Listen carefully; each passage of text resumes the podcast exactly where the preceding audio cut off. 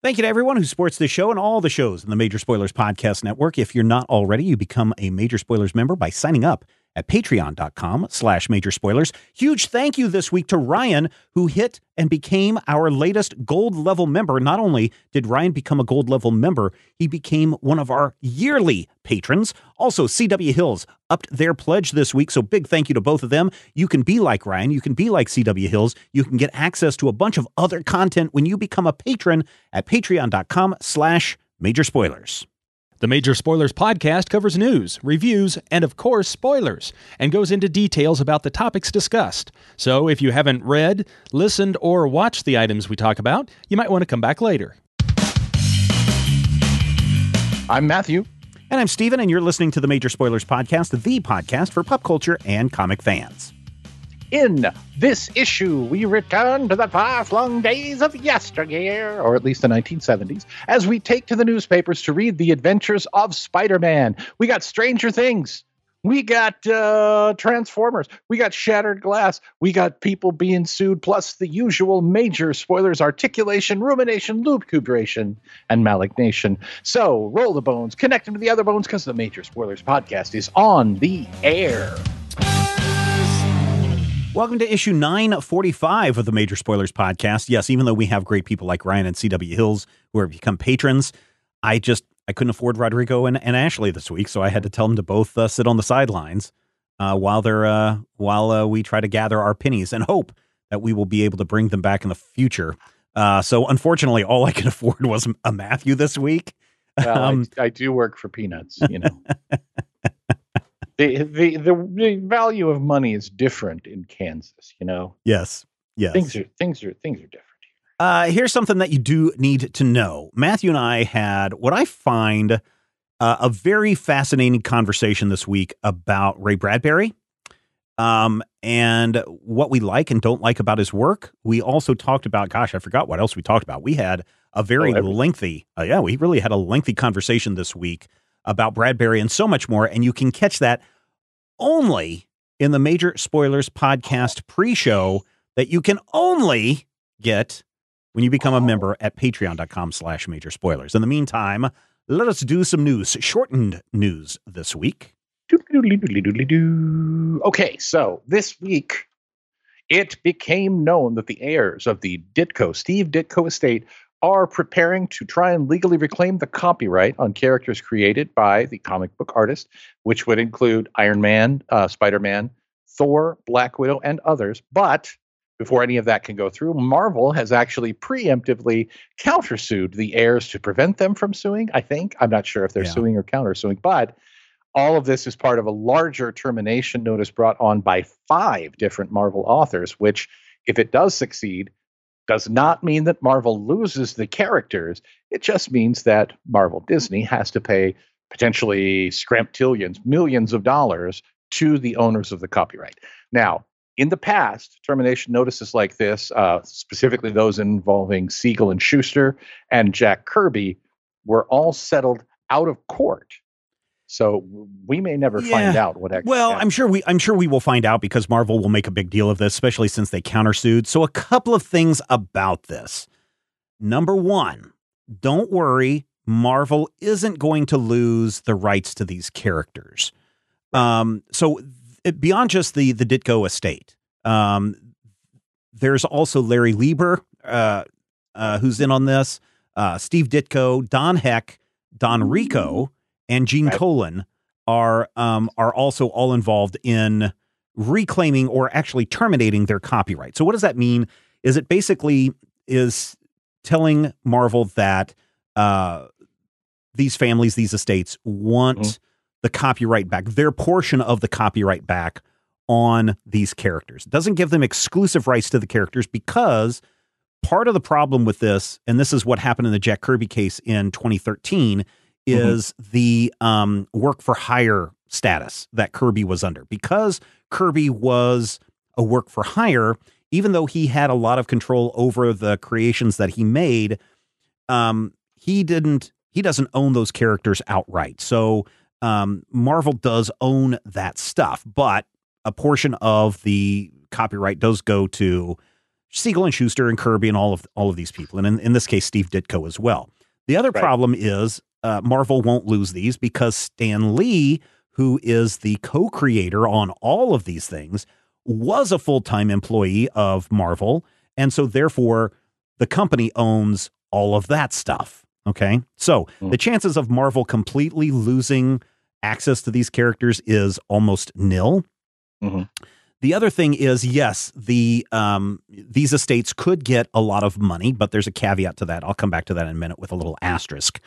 It does mean that these people could, or these estates could go and try to sell their copyright to someone else.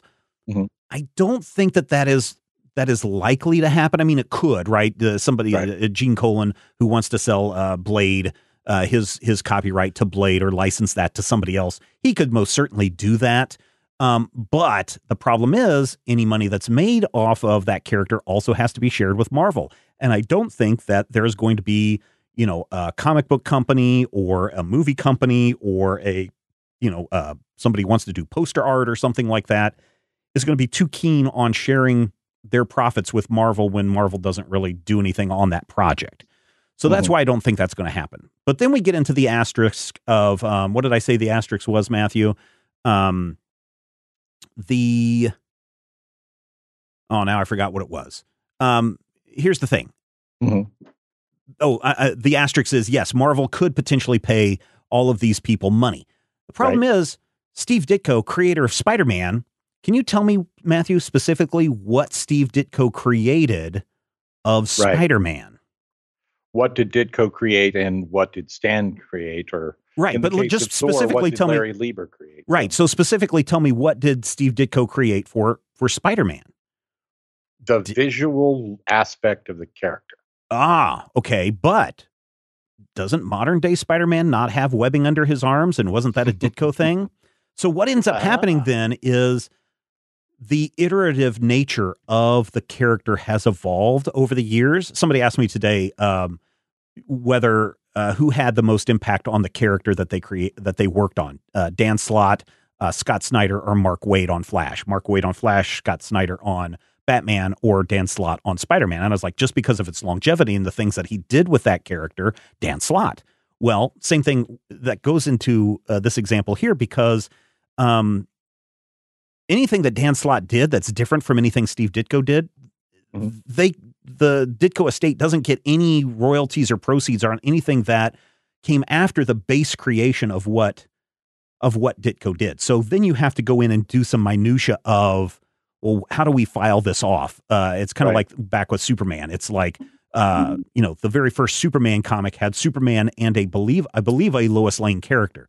Didn't have a Jimmy Olsen. That came later. So that's not part of that original lawsuit. The kryptonite, being rocketed from a different planet. All those things came after that. So when they try to gain the rights to Superman, they're really only gaining the rights to that particular Superman. And that particular Superman didn't fly. He was able to leap tall buildings in a single bound. So anything that has to do with Superman flying, that is not something that, in this case, the Siegel and Schuster estate could try to get any money on. So this is the problem that it's going to face this lawsuit. Now, in the case of Siegel and Schuster, DC settled out of court for that. And I believe with Jack Kirby, I think they lost that suit completely, although the Kirby estate did get a bunch more money from that lawsuit with that. So that's kind of, if you're worried about, oh my gosh, all the Avengers are going to go away and Marvel will never be able to use the Avengers again, that's not going to happen. Well, and I think part of the problem is that people misunderstand what happened with Joe Simon and Archie Comics and The Fly. Right. Because Archie no longer has the rights to use The Fly, but they do have the rights to use Fly Girl, a derivative character of The Fly. Right. And so all they did was replace The Fly with Fly Girl, which is, that's 2 for 1. Well, and because it gets them a female character in their big pantheon. But it also means that all you really lost was an identical version of a character that they still have. That's also kind of the sad part about Otto Binder. Mm-hmm. He created Supergirl, and what ended up happening is when it went to the courts, they were basically like, oh no, Supergirl is basically a derivative of Superman. So therefore you can't have, you don't have any control over Supergirl because she's just basically a girl version of Superman. So it's kind of weird in that sense. So here's the thing about this whole thing that concerns me and may smell a little fishy about this whole thing.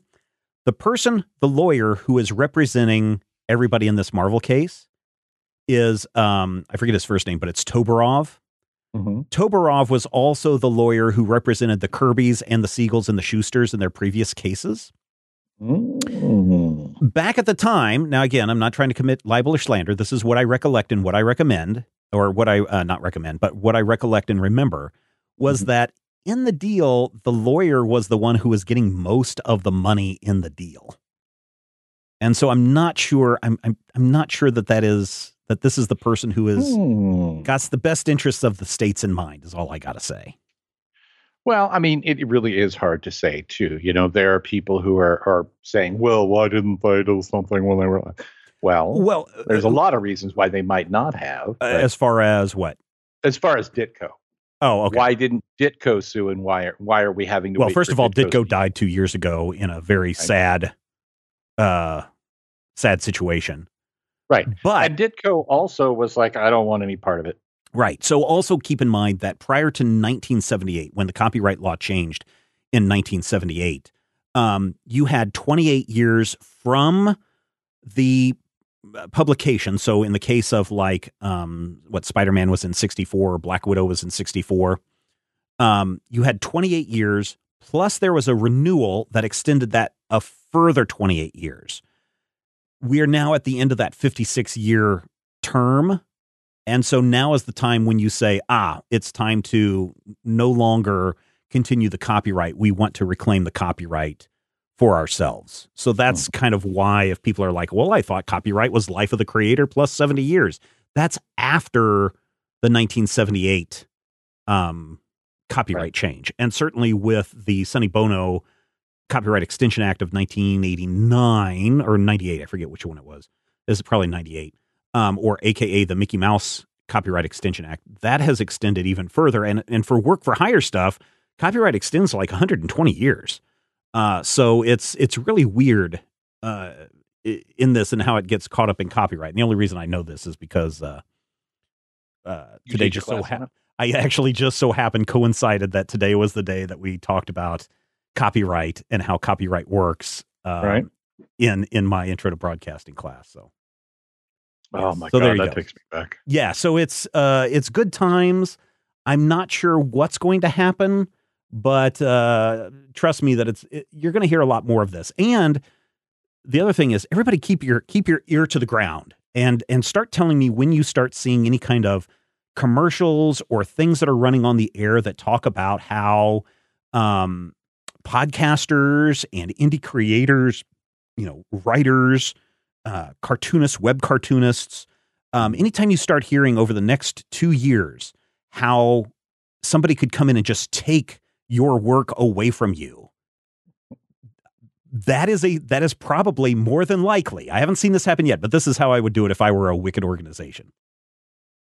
By the way, I do own stock in Disney. But if I were a wicked corporation and I wanted to extend my copyright further, because the copyright on Mickey Mouse runs out in 2023. Okay. So that's only a couple of years from now.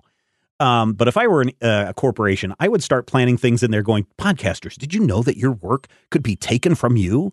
Well, you know, web cartoonists, did you know that someone could just come in and take your works? This is what copyright is all about.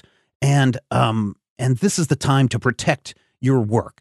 Pressure Congress to extend the Copyright Act. And really it's just Disney saying, oh no, we want to continue to extend the Copyright Act for ourselves. So I expect that will happen. So be on the lookout for that, because I have a feeling over the next year and a half, especially after the 2022 elections, you're going to see some big pressure to get that copyright extension extended further to protect Disney's stuff.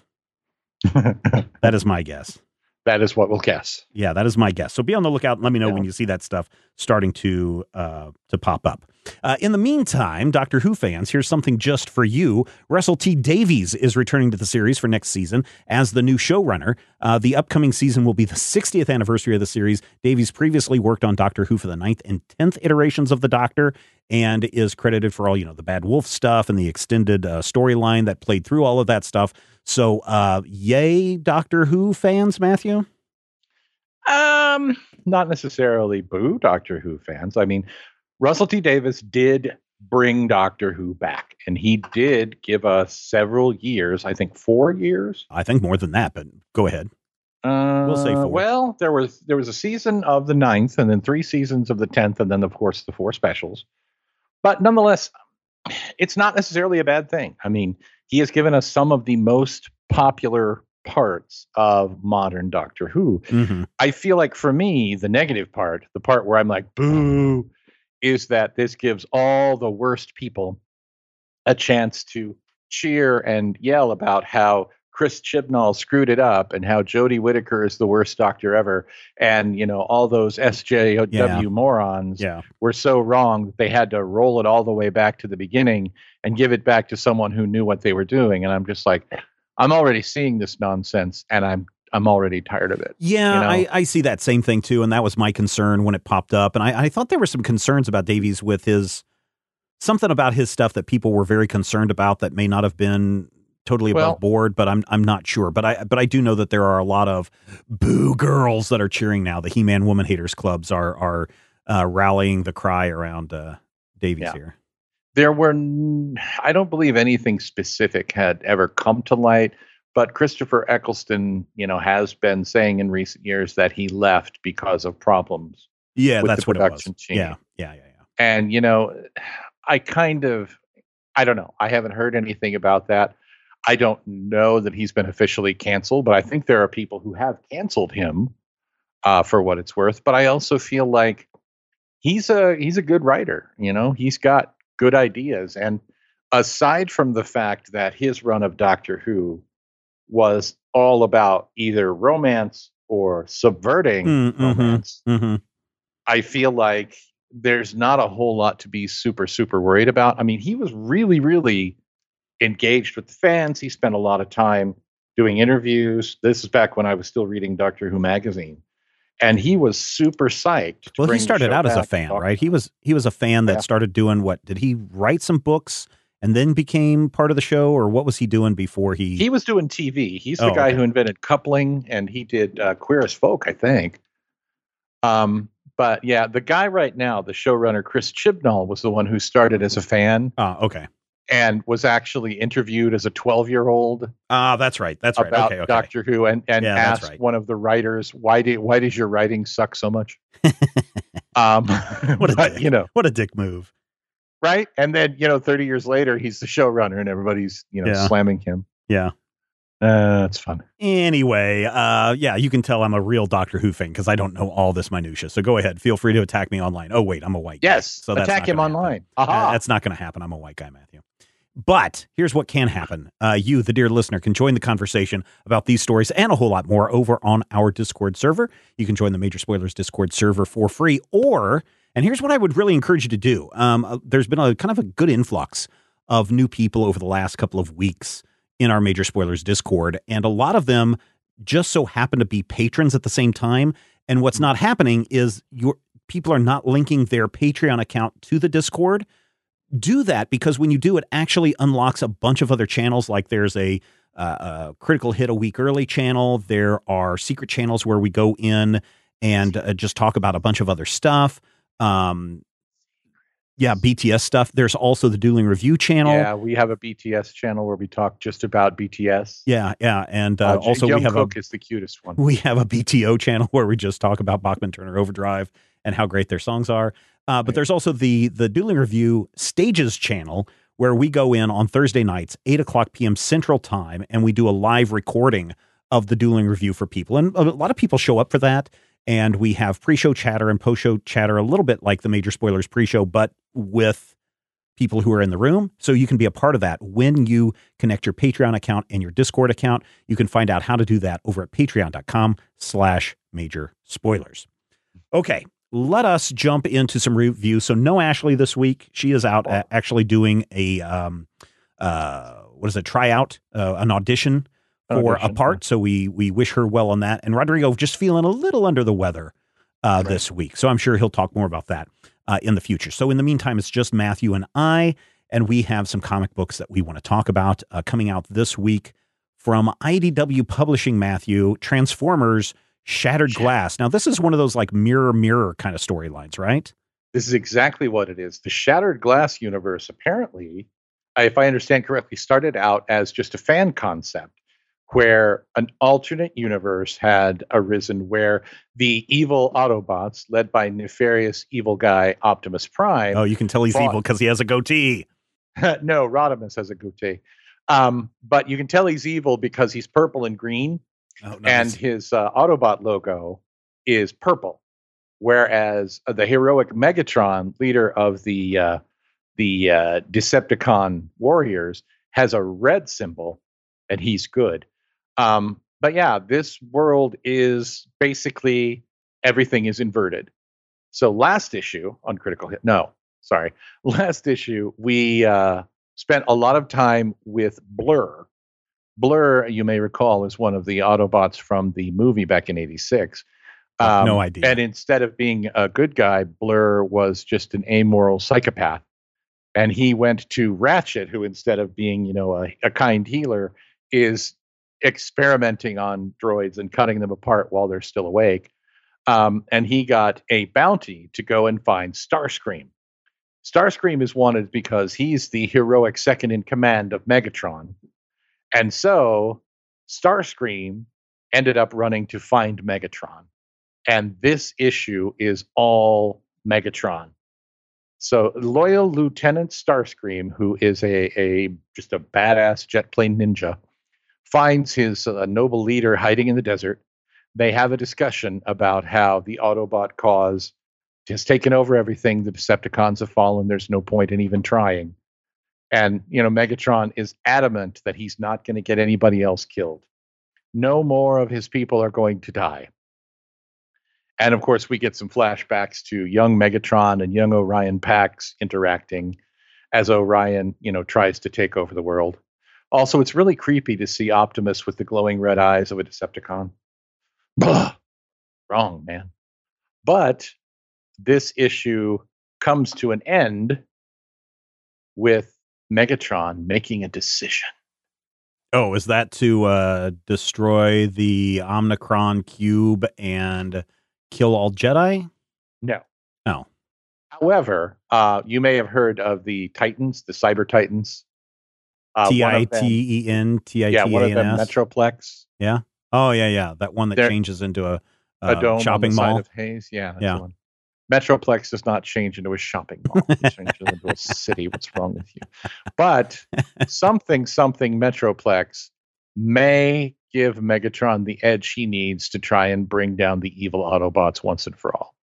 Now, here's the thing about it. Honestly, if you read this issue as a main cast story where Optimus Prime had been temporarily routed and was hiding out and he didn't want to kill any more of his people, it would read exactly the same way, which is the brilliance of it, but I think is also the weakness. Yeah.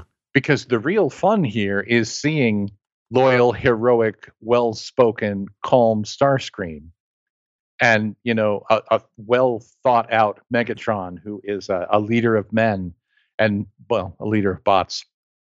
And, Prowl, who is a cop, a by-the-book cop, being a corrupt schmuck. It's all about the inversions here. So, yeah. What is Bumblebee? Is Bumblebee like this little creepy, yes, master kind of bad guy? Bumblebee is actually the Goldbug. And we haven't seen the Goldbug yet.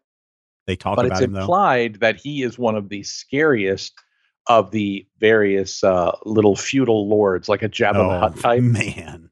And if you work for Goldbug, you may not come back alive. Nice. Yeah, so he may actually end up being, a combination of Jabba the Hutt and Leatherface. But all of the best parts of a Shattered Glass book are really there for the people who love the characters and already know them.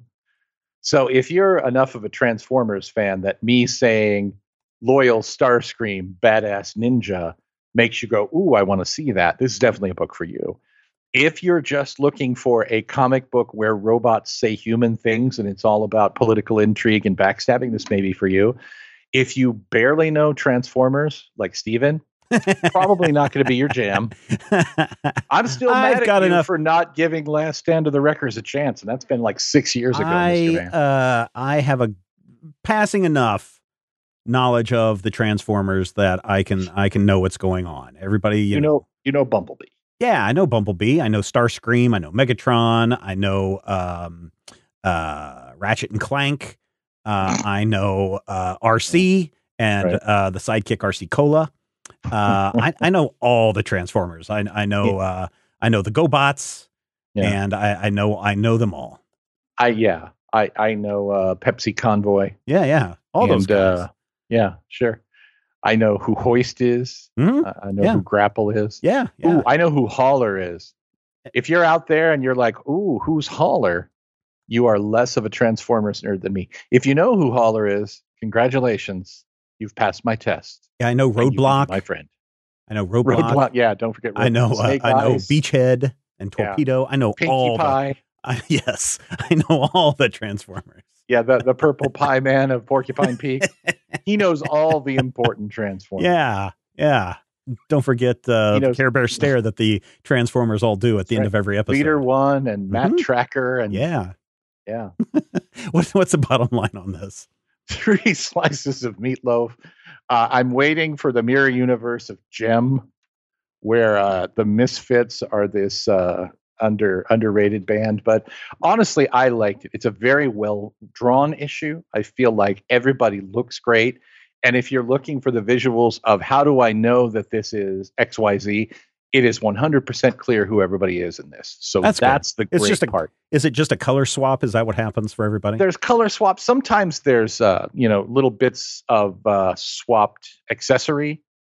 Like I said, Optimus has glowing red eyes like the Decepticons did in the cartoon. Yeah. Starscream has little bits and pieces of, what did they call him?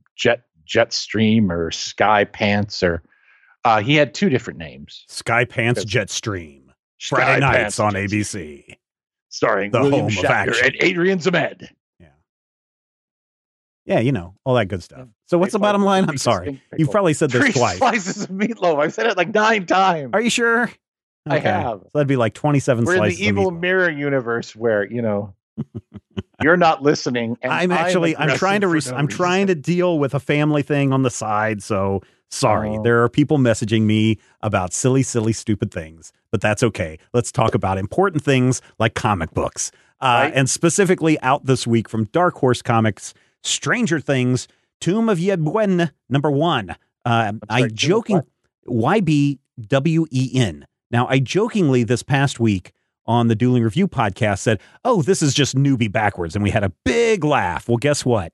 It's actually newbie backwards because this story takes place shortly after, like just a couple of months after season 3 of Stranger Things, where Bob Newman, played by Sean Astin, has died. Spoiler alert.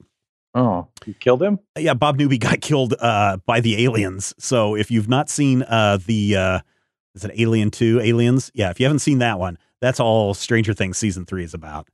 But anyway, the Will and Joyce, Will specifically, is still kind of all broken up that Bob died. And the head of the AV club, Mr. Clark, says, hey, Will, as I was cleaning out the AV closet, I found all this stuff that Bob left behind. And I'm sure he would love for you to have this stuff because Bob was the founder of the AV Club. And he was always coming up with real cool puzzles and clues and all these things. And he's like, here, look at this stuff. And they're going through it. And there's something in there that even Mr. Clark didn't know existed. Mr. Clark and Bob were friends when they were in high school. It's a map to something. And there's an X marks the spot. And Will is like, oh, me and my friends, we're totally going down to solve this mystery and get the buried treasure of One-Eyed Willie. And unfortunately, all of Will's friends are like, dude, it's like a snowstorm and we should just all stay home and play Dungeons and Dragons. And Will's like, yeah, fine. I guess I'm just going to go home and I'll go get some stuff and I'll come back. But really what he's doing is in the middle of a winter storm, he is heading out into the Indiana woods to look for Bob Newby's treasure. One-Eyed Willie's treasure. And I say One-Eyed Willie because not only was Sean Astin in The Goonies, but this story kind of feels like it's setting you up to kind of be like the Goonies movie. And I'd have to go and look, what year did Goonies come out? My brain says 84, 85. So if it did come out in 85, that would be perfect because that is the year that this story takes place. Yes, 1985. That is the year this story takes place. And so I can't help but wonder if there isn't a huge connection between Sean Astin, the Goonies, and them deciding to go with this kind of storyline. I have no idea what's going to come next because it does kind of end with Will going off into the wilderness of a snowstorm looking for this buried treasure that Bob obviously left for him all those years ago so that they could go and have some fun. And that's a great little story. It's a great setup. I really kind of want to see if kind of a Goonies adventure plays out in this series. I think that would be kind of fun to see a Stranger Things take on that. And so, is Bob the one who's played by the Red Guardian? No, Bob Newby is played by Sean Astin, who is who's in the Goonies. You're thinking he was? Yes, Sean Astin was Goonies never give up. Goonies never say die. I thought that was Cable. No, that's Josh Brolin, who played the older brother, Brand. But he was in the Goonies. Yeah, Josh Brolin and Sean Astin were both in the Goonies, as was Corey Feldman, Jeff Cohen, Cary Green, Corey Feldman, Kihan Kwan played, what was that kid's name? The kid, what was it? Data. Yeah. Martha Plimpton was also in that thing. So yes, so those were all the people that were in the Goonies. Here's the problem, though. I really like the story, and I want to give really high rating to Greg Pak for the writing of the story. I think it's really well done. I think it's really well executed. Nothing against Diego Gallinod as a person or an artist, but Matthew, you know how I feel when it comes to tracing images. Yes. You dislike it when it looks like a comic book has put a filter on existing pictures. And it feels like, in order to get this story together, that they have gone through and found frames from the Stranger Things TV series, traced over it, and then put a heavy line on top of it and colored it to make it look like a comic book. But there are pages where it's just like, no, this is straight up just a trace of Stranger Things, the TV show, in an art form. And it's weird, too, because like Toothless, the kid that plays Toothless, he's always wearing this baseball cap, this red or blue and white baseball cap with a red brim. There's scenes where it's like snowstorming heavy in Indiana in January. And these kids are wearing like clothes that they wore in the TV series. But the TV series takes place like in the late summer, early fall. Mm-hmm. So they're wearing light clothing. And so when you see them in the comic book and they're standing out in the snow and they're wearing light clothing, it's like no kid in 1985 from Indiana would be dressed like that. And so the artwork is not my favorite. Mm-hmm. And it feels very odd and disjointed, and it feels out of place compared to the backgrounds. So because of that, and because of my personal distaste for that, I'm taking a whole slice of meatloaf away from this thing, but it still ends up pretty good. I'm giving the Stranger Things Tomb of Nuwauban, newbie backwards, 4 slices of meatloaf out of 5. It could have been much higher, but I just really hate the art. I wish they could have gotten away from this idea that we have to make the characters look like the characters on the TV show, you know, and done something that looks close to it, but do it in your own art style way, as opposed to this thing that looks like it's traced. And I just don't care for it. So it's going to get dinged on that for me. Maybe you like it, and that's fine. That's why I'm not knocking this down. 'Cause technically, if I hated the art, the most that this book could get is a 2.5 slices of meatloaf. But I'm saying the writing really shines here. Cool. And so that's bringing that up. So 4 slices of meatloaf out of 5. If you want to buy either Transformers Shattered Glass or the Stranger Things Tomb of Newbie Backwards, number 1, you can go and get these through the affiliate links on the Major Spoilers website. You just click on those Comixology links, and that will take you to the Comixology page where you can find these things. And then, in fact, I will actually put a link to the actual issues in the show notes for this episode. And so when you click on those links and you go over to Comixology and you buy those in those digital formats, a little bit comes back our way. And that's yet another way that we can get Ashley and Rodrigo and Matthew on this show each and every week. Yes, exactly. Yeah. So no Rodrigo, no Ashley. We will miss them both. If you have comments, if you have thoughts, if you have reactions to anything that we've said so far, you want to make a correction, you want to make a recommendation, you want to write in like last week. Let me see if I can find this really fast. This is billing agreement, cancellation confirmation. That's not it. Trying to connect. No, that's not it. We will probably. It says here you may have network connectivity. Oh, here we go. Here we go. Or since we don't have the others, we have time to do this listener feedback. This is coming from Rotlop Fan. This is actually, his name is Frank. I don't know if he wants me to say his last initial or not. But he says, hello, just checked out podcast 944. I was pleased to hear the discussion examining the high-low art class divide. I'm working class and have loved comics as a literary form my whole life, regardless of media, from Bazooka Joe and Wolverine to a bunch of, I'm thinking they're European comics, emblem books, and so on. To the listener's question, maybe check out the Abstract Comics Anthology so you can affordably, if you can affordably find it, that is. And to me, that indicates the 800-pound gorilla. Genre and audience really means market. And so all the usual dominant capitalist distortions, the U.S. is particularly bad due to a word from the 1950s attack on EC and all the potential ill it fostered, both market-wise and for the industry's workers before TV dealt its blows. So here we are 70 years on, where most of us can't afford to buy or make a living at that which pushes the form forward, particularly in a paper medium, and we are all the worse for it, including the hero duopoly. It sucks that a cheap proletarian art form that began by drawing obscene parodies of the nobility on the discarded cartons has been constrained to such commercial immaturity and division. That's a lot there. So thanks again for inspiring discussion and pursuing my 2 cents. My experience is that the popular stuff is appreciated by even the most esoteric fan to the form, but the worst difficulty is with audiences that lack appreciation beyond the genre marketed to them. Ditko pointed out the difference between childish consumption for pure stimulation versus that for engagement of critical thought. He was a master of the form, and his politics aside, he was right. But as I am now too tired from work for further abstraction, I'll end this screed, watch Batman, and go to bed. Looking forward to checking out and hopefully supporting what else you have to offer. That is from Frank. So there you go. So some feedback from Frank. Thank you for that. I'm glad that people enjoyed our discussion.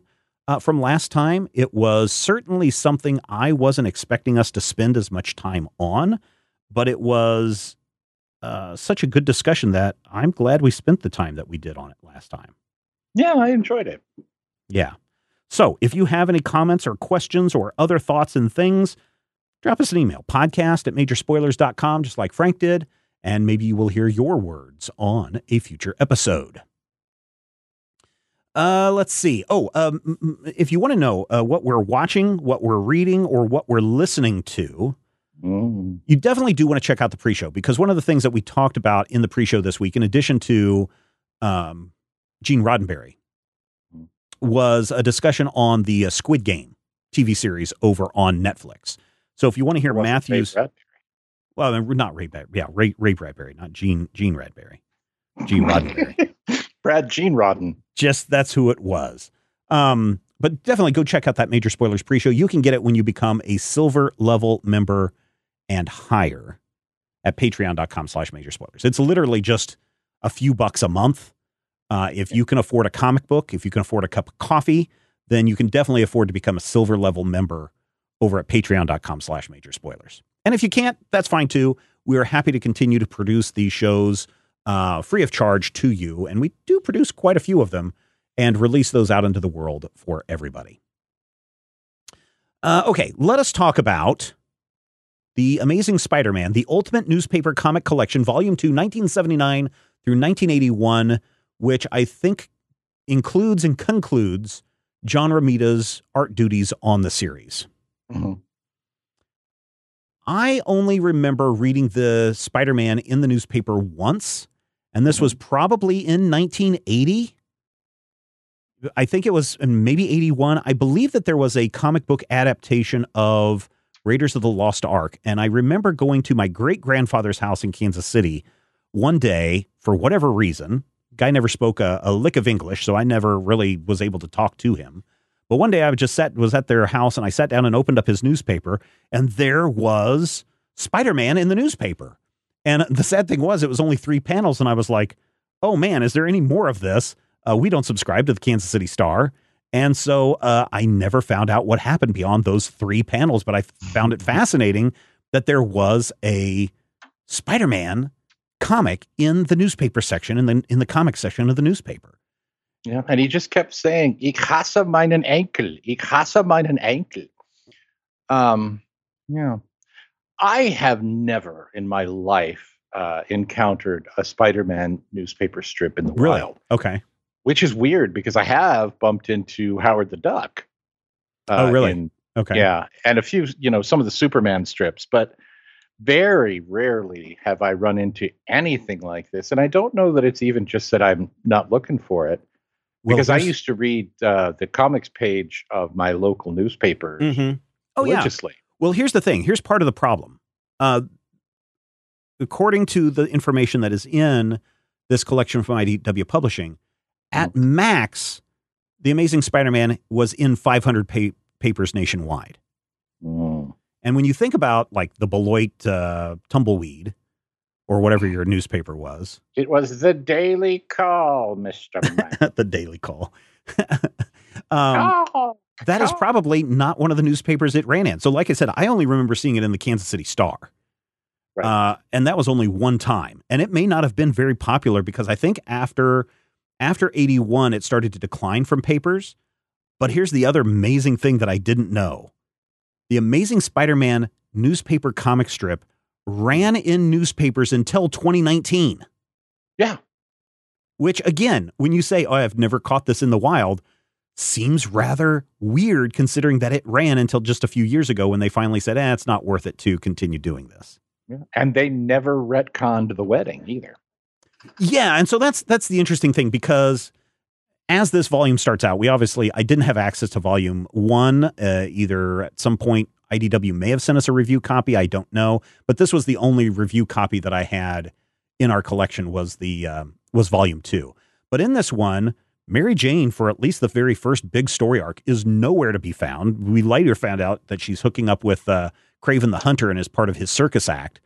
But Peter Parker is dating some woman named Carol, and I was like, who is this woman? And so in this, we are in a totally different universe. We are in, it is universe 77013. And the reason why it's 77013 is because that is the very first date of publication, January 3rd, 1977. That's how many of the alternate Earths of the Marvel Universe work, by the way, folks. Yeah. And so, you know, it's very jarring to read this and not know, number one, that it's a alternate universe, that things like the marriage were never retconned, that, you know, there was somebody who was very important in Peter Parker's life besides Gwen Stacy and Mary Jane. Right. It's really kind of crazy. And the fact that the Kingpin, at least in this 2-3 year run that we have here, plays a bigger role in the storylines than what you would normally see in a comic book run over the course of 2 years. Yeah, I would say a couple of these. Parts of the Kingpin story and a big chunk of the Prowler story are alternate versions of things that did happen in the baseline Earth 616. Well, so in the very first story, there is someone who is, he breaks out of jail thanks to the help of the Kingpin, and he's running around impersonating Spider-Man, but committing all of these crimes. Mm-hmm. And Peter Parker is like, I don't remember doing any of this, yet people have this footage of Spider-Man going and committing these crimes. Is something happening when I'm sleeping and I don't remember this? And part of me wants to go, oh, wait a minute. This kind of feels like they later repurposed that kind of paranoia in the Venom run, where Peter Parker was, when he got his new suit, where at night he would sleep and then he'd wake up and he's like, I don't remember doing any of this stuff. So I don't know if the newspapers ended up being a part of the fodder for future Spider-Man stories or not. It kind of feels that way. And like you said, we're changing some of the things that, like you said, with the Prowler, of what came before. Yeah. And I, for the life of me, don't remember who would be writing at this point. This was Stan Lee was writing. Stan and Romita. Yeah. Okay. Yeah. And then I think in maybe halfway through this, Somebody else came in to start writing this instead of Stan Lee, but they kept Stan Lee's name on it, so it was kind of ghostwritten by Roy Thomas writing it in like 2000. Yeah.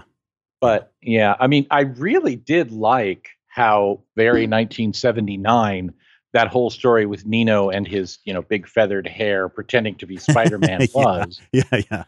And I really appreciated the, you know, the take on the Prowler, because the Prowler isn't necessarily somebody that you're immediately going to recognize.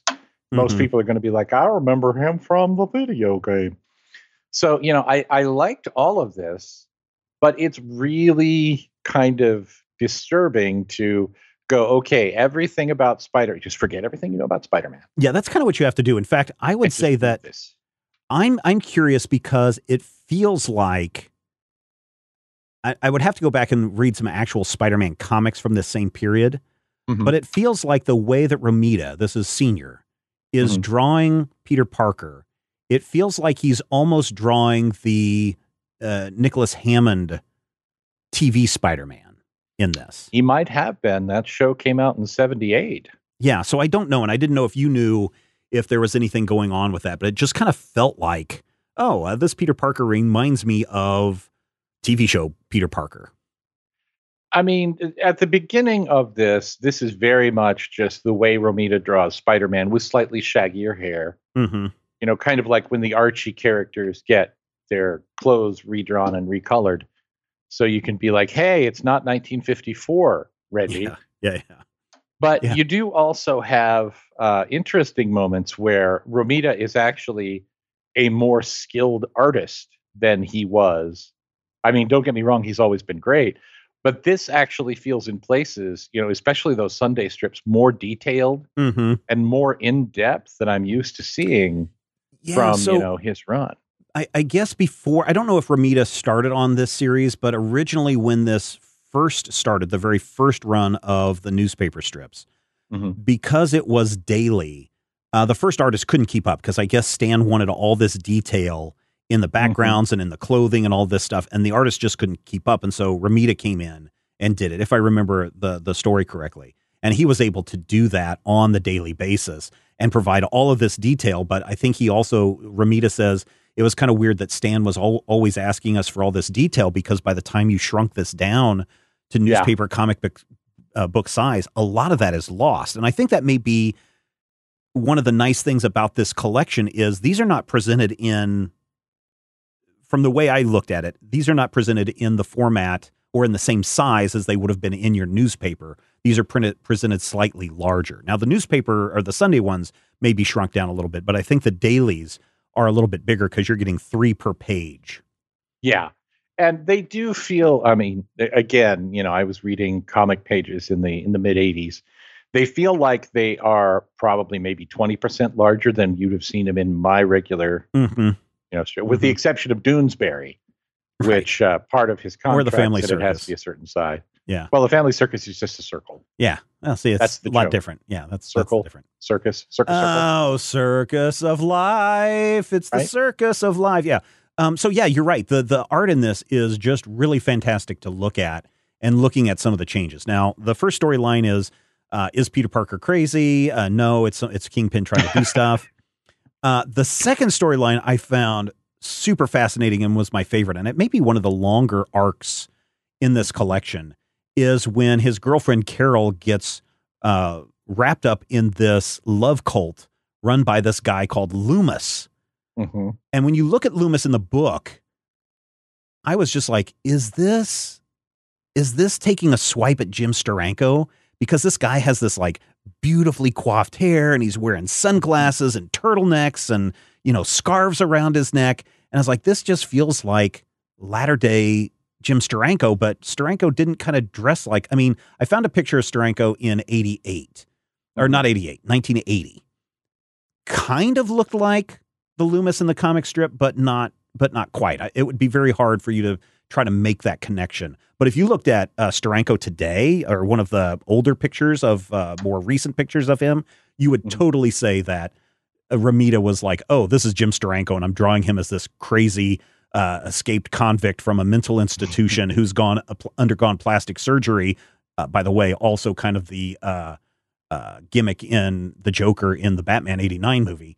And then the guy is going to go around proclaiming that he is this love god Loomis and getting all of his followers to go out and commit these horrible crimes in the name of love. Also a song, In the Name of Love. Yeah, exactly. And I found that one just crazy because, again, I don't know if the Loomies are supposed to be kind of like the Moonies and, you know, what's going on there. But I just found that whole storyline fascinating to the point where at one point, now this is years after the night Gwen Stacy dies, but there's a moment where Carol gets thrown off the top of a building and Spider-Man rescues her at the very last second. And again, I don't know, since this is a totally different universe, if it was intended to kind of feel like the night Gwen Stacy died or what. But I found that super fascinating in that whole arc. I heard my mom. Sorry. I took Loomis as a reference to the Right Reverend Jim Jones. Oh, yeah, I could see that. It have been all over the papers in November of 78. Yeah. But yeah, there are a couple of different people that it could be, and it could be, you know, a composite thing. Mm-hmm. There's a couple of storylines in the comics of the era that are very clearly talking about the Unification Church and, you know, dealing with different real life cults in kind of a quasi satirical manner. And I don't know. I mean, that whole thing was most shocking for me in that I had never heard of Carol Jennings. I'm like, who's this Carol? Because she looks there like are some Gwen Stacy. She does. Oh. Yeah, she does. And there's, when I was going and I don't have the list in front of me, but there's a whole list of characters that are unique specifically to the comic strip that have never appeared in the comic books. Now I say that because 77013 Earth actually appeared in that big Spider-Verse event. Crossover. Yeah, the big crossover thing. I think he got killed. I can't remember or not. So I'm not saying that some of those characters that might have been originals to the strips didn't appear in comic books, but they haven't appeared in comic books prior to that event. A lot of Spider-Mans got killed. Definitely a lot of Spider-Mans out there. As you said, there's a story that features the Prowler. There is a story, gosh, I forget some of the other stories that are in the collection. It's almost 300 pages of comics. So, you know, it's 2 years worth of comic strips. And so that's, I do like the layout where you get every 3 pages, you get a week. Yeah. You do 2 sets of 3 and then the big Sunday. And then the big Sunday. And the Sunday strips tend to be designed so that you can cut out the first part if, you know, somebody wants to. Well, but I really like seeing the evolution of those title bars at the top, you know? Yes. The title bar at the top is very interesting. I don't have the entire history of that, but that title bar being totally separate from the main comic, and this happens in Calvin and Hobbes, this happens in Peanuts, this happens in every big major Sunday strip where that whole title bar is separate from the main comic because there are places where they were cutting out that top part and just running the main comic to save space. Yep. So yes, that is fun to look at the evolution of that. There is a whole Kraven storyline where Kraven comes back to prove that Spider-Man is an alien. Yes, I love that bit. Spider-Man agrees to go on Tom Snyder. Well, let's get to that in just a minute, but go ahead. Give a blood sample to prove that he's not an alien. And I'm like, what? Oh, it is the craziest storyline, right? Even Aunt May is like, oh, that terrible Spider-Man is an alien and the saucers are going to be invading every moment. And Peter's like, no, Aunt May, I'm pretty sure he's just a regular person. And then like all the conspiracy nuts come forward. And I don't remember if it's a newspaper with J.J. Jameson or if it was some man on the street thing. But somebody's like, he's not wearing a mask. That's his actual face. Come down and he give us some chiclets. Yeah. Oh, it's a crazy story. So there's a lot of comic in here for you to read. And my recommendation would be to never read this all in one sitting or try to read it in one sitting. I honestly would say, try to spread it out. If you want, try to spread it out to maybe one major arc a week. Now, some of the arcs are much longer than others. Like I said, the Loomis cult line is one that I think ran like 18, maybe more than 18 weeks. But it certainly ran a lot. But I found that one very fascinating, but you know, take it in chunks and you'll know when the chunk ends. They do a great job of transitioning from one storyline into the other without a lot of wasted time. That's the other thing that's so amazing is when you're telling a daily strip and you've only got 3 panels to tell it in, there's some great storytelling to be found in this. And I think it might have been a little frustrating to try to read this on a daily basis because there's perfect setups going on in this, in each and every panel. And you get to the end of the panel and you're like, oh no, what's going to happen next? And then you have to kind of repeat and advance the story each and every day and end on a new cliffhanger. And it's just brilliantly done from that standpoint. Yeah. One of the big complaints that, you know, I find and that I hear from people in collections of strips is every strip recaps. Mm-hmm. So, you know, you're losing a third of your space to recap. And I don't know if it's Stan and Larry or if it's, you know, just the way that it's laid out, but this doesn't have that problem. I mean, no, it's very smooth. But yeah. And you can look at 3 strips at a time and see how, okay, they're putting in information, you know, and you'll see in the middle strip, they'll have, you know, a bar at the top explaining what's going on, but it feels really, really natural. It feels organic within that story. And I, you know, again, I can't tell you if that's Stan or if it's Larry, because Larry is one of those guys where you're like, hey, this great story that Stan wrote. And you go back and you look and it's, oh, that's Larry. Yeah. So Larry Lieber. Yeah. Stan's little brother. Yeah. So, and that's the other thing too, is when you, well, go back and read about some of the stuff that Stan had to do when he had to fire like everybody at Marvel at one point. And that you can understand Stan why. Stan was actually hired by his wife's uncle. So. Yeah. Nepotism. But yeah, this, and I will have to give credit that it's probably a Stan or a Larry and a John's history with writing comics and how to tell stories in comic book form that makes these feel perfect in their individual morsels. But reading, you know, a full page of comic at once, it's like, oh, this makes complete sense. This is just fast paced and runs smoothly from one panel to the next.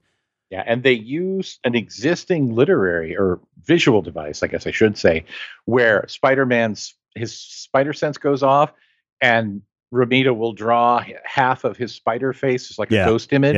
Yeah. Sometimes for, you know, a week at a time, that's the only Spider-Man you get. Mm-hmm. But they use it so judiciously that you never go more than a strip or two without seeing Spider-Man in some form, be it just his mask or, you know, Peter transforming, whatever it is you need to do.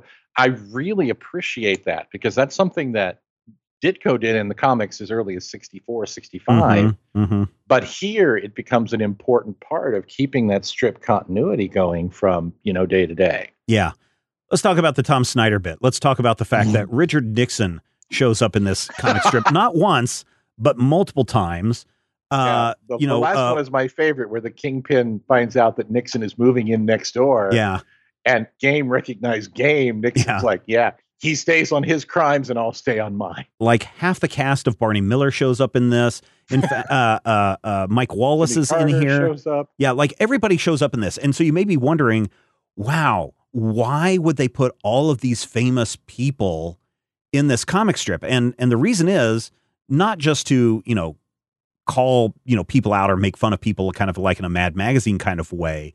Mm-hmm. But because Stan, when he was doing the strip, he wanted it to stand out compared to, you know, every other strip that it was competing with. So if you're flipping through us and you're like, hey, Mike Wallace is in here, or, oh, there's Tom Snyder, or, oh, there's Johnny Carson, or, you know, there's this, you know, one of the Sunday strips has like Muhammad Ali in it, and it's got Larry King, and it's just got, you know, a who's who throughout this. So the cameos in this book are fantastic. And it's all because Stan Lee thought that if we put in these these recognizable characters, that people will be looking for that in future comics or future strips. So therefore they'll want to pay attention to what's going on in Spider-Man, if for nothing else to say, hey, it's that guy, or, oh, it's that woman.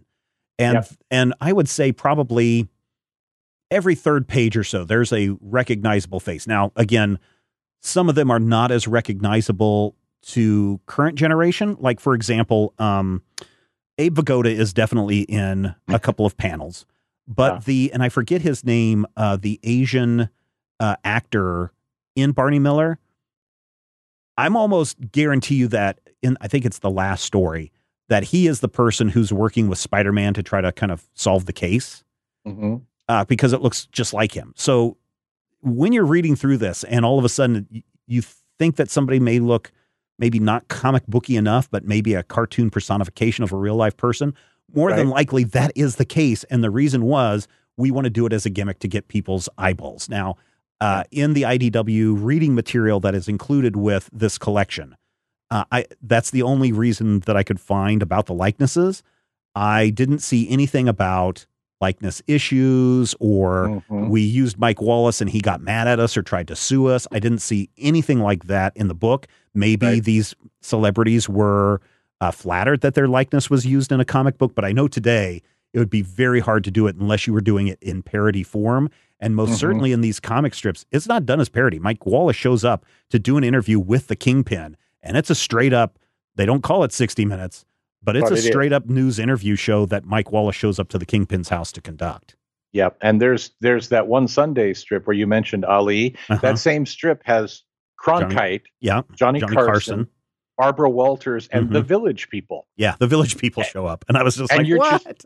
They're singing a song about Spider-Man, but I really like that because, you know, Stan was really good at what I call the topical references. Yes. Some of the most memorable moments of Spider-Man in the late 60s, early 70s, like Flash Thompson went to Vietnam. That is entirely a topical reference because, you know, even by 1980, Flash Thompson could not have been in Vietnam. Right. You know, Peter Parker's 20 years old 5 years ago, but I like that because it does, as you're reading it, cement it as taking place in a real world. Maybe not the real world, but a world that's recognizably. And that's part of the thing about the Richard Nixon thing.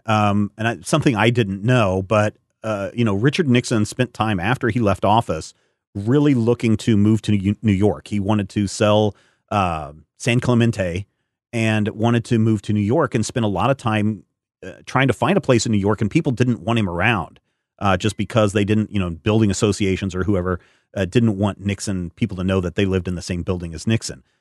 The thing is, by the time that Nixon appeared in this comic strip, he had already bought a place in New York and already sold it and moved to New Jersey by the time he appeared in the comic book. But the reason to keep him around in that was that people were still talking about it.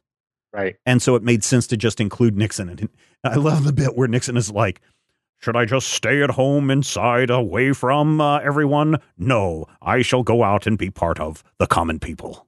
And I'm just like, wow, that is such a great Simpsons take on Richard Nixon in this comic. That Futurama Nixon.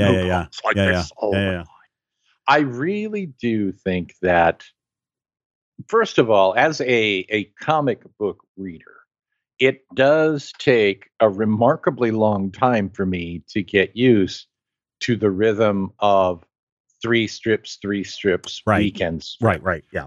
It's kind of like, you know, I've spent my whole life listening to the Monkees, and now I've got this really killer Public Enemy album. Right. And, you know, it's not exactly the same, but I can kind of get into it, and I can dig it. And at the beginning of reading this, I was cursing you. I was so unhappy. Well, and it took a while. Why were you unhappy? Just because it wasn't the Spider-Man you knew? Part of it was the, oh my God, another alternate reality. But I'm usually pretty solid with that. It was really the difficulty of a strip. Because when I see three strips, 9 panels, I'm expecting left to right progression. I'm expecting it to be continuing, and this is not. This is, you know, 3 discrete bits of story. And as we said, the transitions are pretty great. But as you go through it, my brain wants to consider it a whole, you know, image, wants to try and read it like a comic page. Yeah. And it takes a while to, you know, train myself out of doing that, which, you know, I'm like, damn you, Stephen. Well, fuck. And I can definitely tell you that once you understand the rhythm of the way the story is being told, there are definitely panels and sections of the page that you can skip. Like when it comes to the Sunday pages, I never paid attention to the top strip because either it was a repeat of something that had gone on before or had nothing to do with the main storyline. So you can just skip a third of the page and get right to the meat of the story in those cases. And again, the other reason why I wanted to look at newspaper strips, and we've got some more coming up. Let me see. I know next year we have some more. I want to say we have one more. We have Steve Canyon coming up. Mm-hmm. And we also have, that's it for this year. And then next year, we have Flash Gordon and the Death Planet, which is also newspaper strips. That may be our last run of newspaper strips is coming up next year, early next year.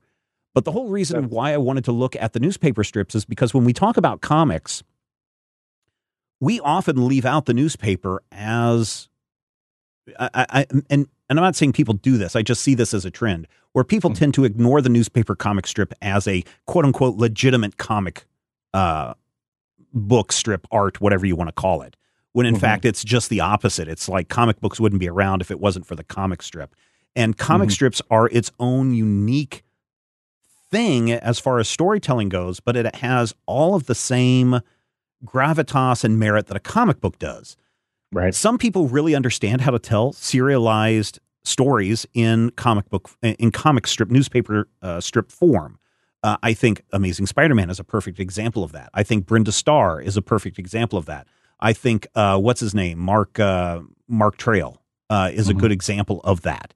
And there are some that don't necessarily work. I think Mandrake didn't necessarily work very well. I would say that as much as people love him, Prince Valiant, I don't think works from the storytelling perspective. I just don't. I just think that they get too caught up in, let's repeat what we just told you, have one page or one panel of new stuff, and then cliffhanger that we're going to repeat next issue, which is what Amazing Spider-Man does. I just don't think that Prince Valiant does it as well. So I think that while we look at all of these comic books and we review comic books and we review trade paperbacks, which are collections of trade paperbacks, I also think that it's kind of important that occasionally, every once in a while, we spend some time looking at these newspaper strips and finding out, well, which people were really good at this and which ones really weren't good at this. And let's look at some ones that people might consider classics and, seminal works in this form and talk about them. And I approach this.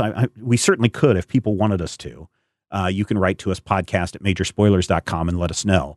If you wanted us to look at Garfield, I'm sure we could look at Garfield. I'm sure we could look at Peanuts. I'm sure we could look at, things like that. I'm sure we could even do a whole thing on webcomics and look at like PvP and others. But I think Peanuts is a very different type of comic strip than what The Amazing Spider-Man is in a comic strip form, because while Peanuts does do serialized storytelling over the course of a week or two, it's basically a gag strip. Let's get to the gag every day and let's tell the punchline. And then tomorrow we've got another gag that we need to tell. That's not what Spider-Man does. To me, Peanuts and Garfield and Ziggy and all those are let's just tell a joke as opposed to let's tell a story. And so that's why we've been focusing on the strips that we've been focusing on. But if people want us to look at, Peanuts or anything like that, we can certainly do that. The Wizard of Id, if you want us to go into that, or what is it? BC. Not BC. God, let's not do BC. Let's not do BC. No, because there's a whole problem with BC that just causes me to scratch my head and go, no, what are you doing? Caveman celebrating Christmas. Caveman celebrating Christmas. Yes, exactly. And that goes into the intent of the creator. His legitimate intent of that was to inject his Christian beliefs into these caveman comic strips. So Beetle Bailey, all of these, Blondie, well, we could look at all those, but those are strips that are set up to tell a gag, not a strip set up to tell a story. So that's why I'm focusing on the strips that tell a story as opposed to the gag strips. So that's kind of my approach to doing this over the last year. And I'm sure going forward in the future, every year I try to focus on something, whether it be like this year, the Star Trek crossovers and the newspaper strips, or in the past that we've done with the Six Gun and Harrow County and some of those others. And like we do every year with Atomic Robo and Asterix, I think we probably will continue to look at some newspaper strips going forward. I'm fine with it. I think that when you look at comics in a lot of ways are an archaic art form, and if you look at a comic book, it's kind of like the old film strips that we used to watch in high school in the 80s.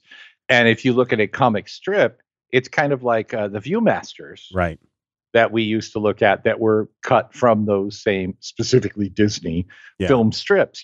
They're both archaic. They're very much related, but they're also very different forms. And I think that to say a comic strip is lesser because it's a strip. I just think that there's a lot of people out there who feel that way.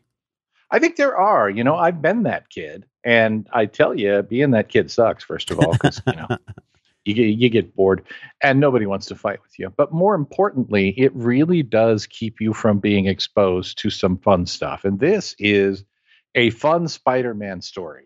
Yeah. That you're not going to have access to. That's probably never going to be collected again.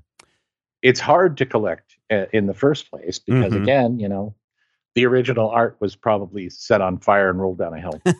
I don't know about that, but I do know that I agree with you. This is some good storytelling. I think this is worth checking out. I mean, you know, this is a IDW when it collects things like this. These are collections you should treasure. These are things that you put on your coffee table. These are things that you want to set out and have everybody to look at, right?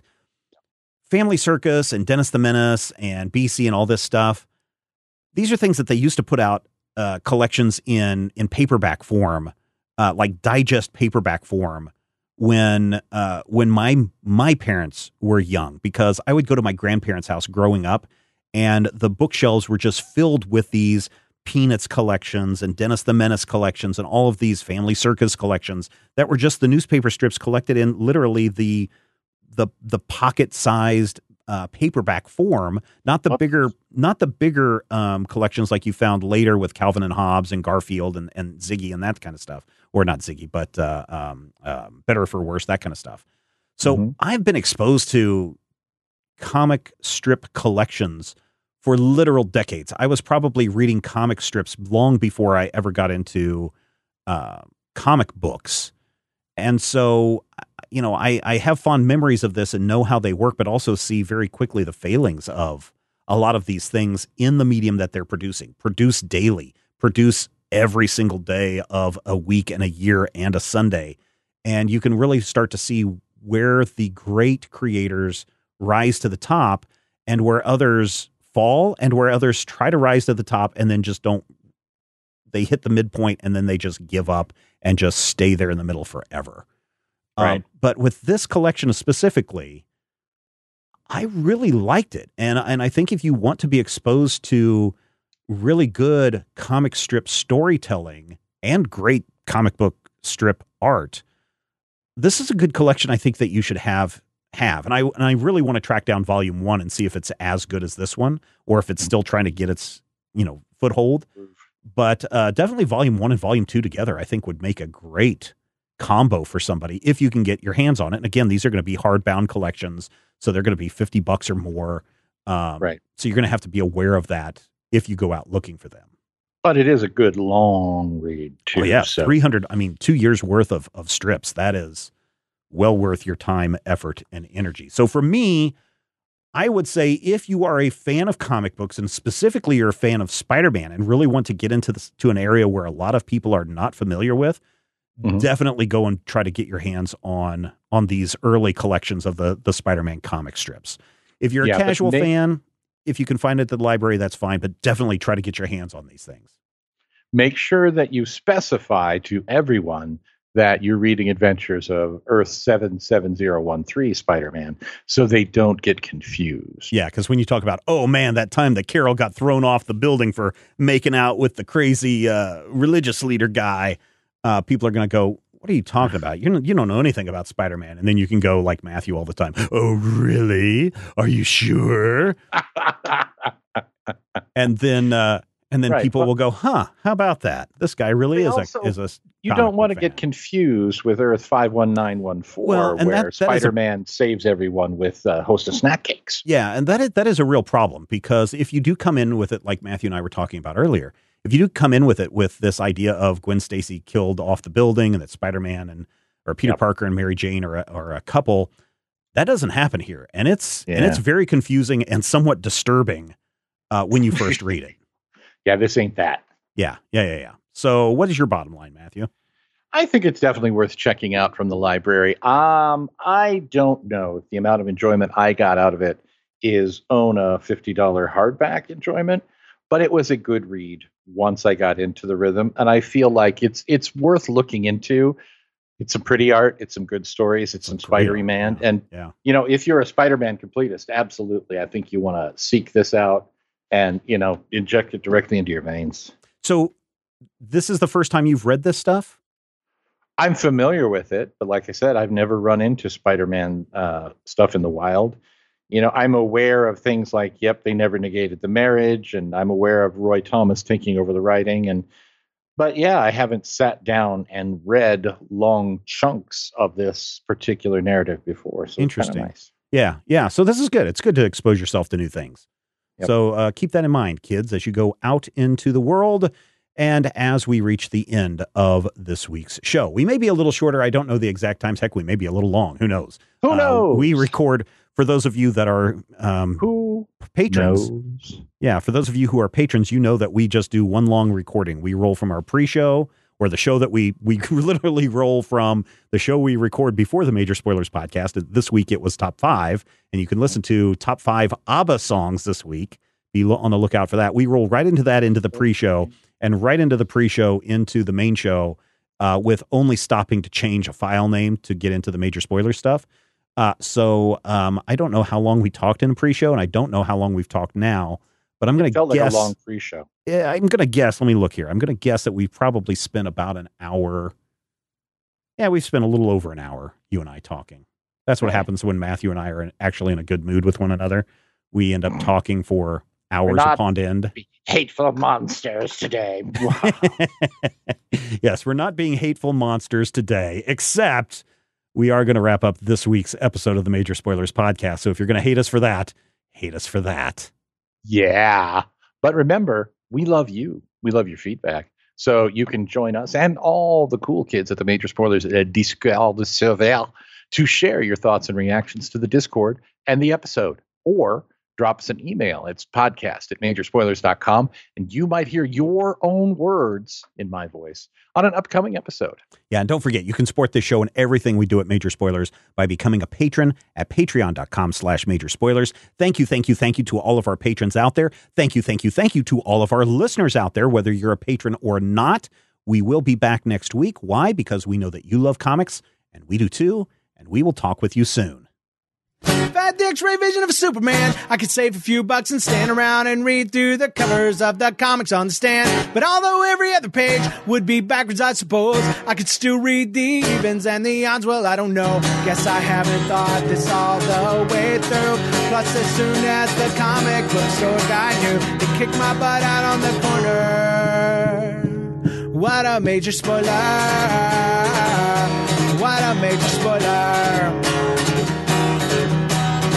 Think about a better way. If I was hulking green or gray, I could just bust through that brick wall, take their comic books away.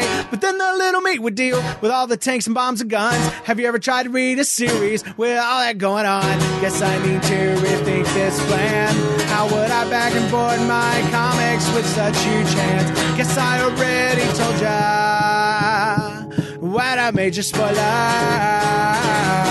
What a major spoiler. Yeah, yeah, yeah. What a major spoiler. What a major spoiler.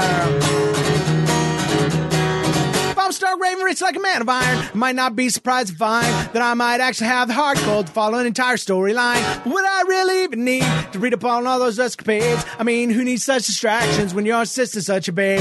But the downside is such a beast. Being shot up in a foundry in the Middle East with a gang sign throwing soldier. What a major spoiler. What a major spoiler. Yeah, yeah, yeah. What a major spoiler. Whoa, whoa, whoa, whoa. What a major spoiler. This podcast is copyright 2021 by Major Spoilers Entertainment, LLC.